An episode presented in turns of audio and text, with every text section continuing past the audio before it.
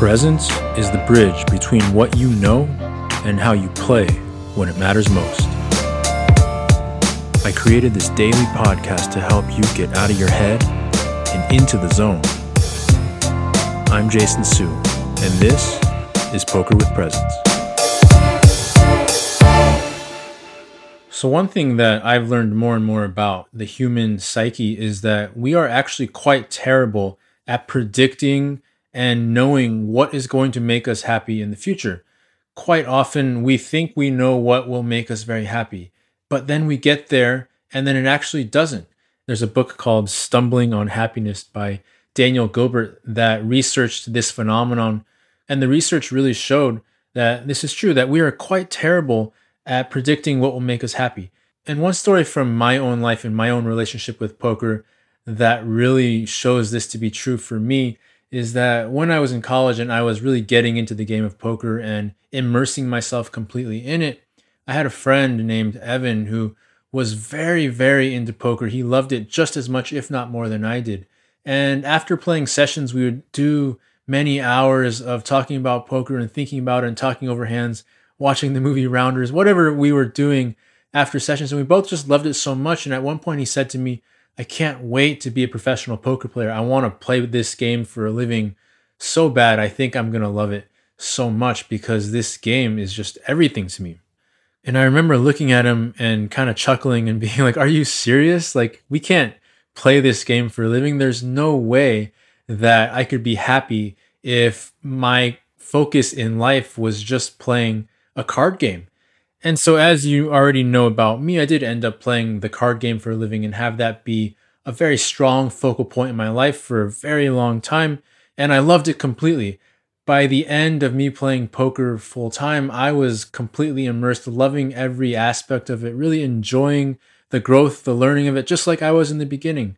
Have a truly great relationship with poker. I wouldn't give back the years of playing really for anything because I loved it so much. I learned so much about myself and I grew so much as a person through that time.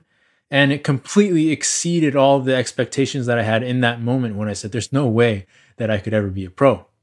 As for my friend Evan, within a couple of years, he wasn't playing seriously at all anymore. And he went on to study finance and became a very successful writer in the space of stock analysis. And I've never really heard him say at any point, you know, I wish I had gone and followed the path of playing poker for a living. And so we are very much unreliable in terms of predicting these things. And so that makes it even more important to focus really on the present moment and what makes us happy now, because that is something that we can very much rely on. Do I feel happy now? Can I tap into what excites me now? What engages me in my creative flow and puts me in the zone right now? And how can I do more and more of that? Because that's really all that we can count on today. And maybe tomorrow we're most likely going to wake up and feel the same way about that, but that might shift over time and we just don't know. So the practice really does become how can I tap into what makes me happy right now and how can I enjoy it fully as much as possible? And so I imagine if you're listening to this podcast right now, playing poker is very much one of those things that makes you happy right now. So I'll invite you to move away from projecting where it's all going to go. Am I going to love this in five years? Am I going to need to find something else to do? Should I be planning on doing this a few years from now for a living? Have that be something that you plan to think about over time and not something that you're going to come to a firm decision on right now because it doesn't matter what you say now, it's going to change over time, and you'll likely be very surprised at how you are the person you are a few years from now.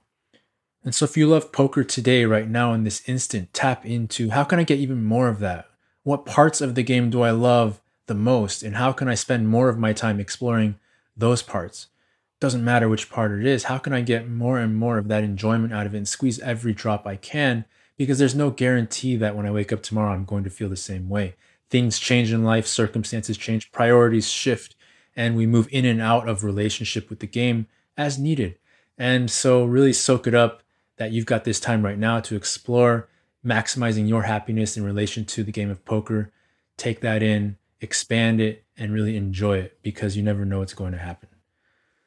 All right. Hope you enjoyed this episode today. If you want to talk more about happiness and poker and performance with me in any capacity, feel free to reach out to me on Twitter. It's at Jason B. Su. I'm on there every day posting, tweeting, and sharing things that I feel are important in this game, in this space, and would love to hear from you at any time. All right, take care, have a good day, and I'll see you on the next episode. PokerWithPresence.com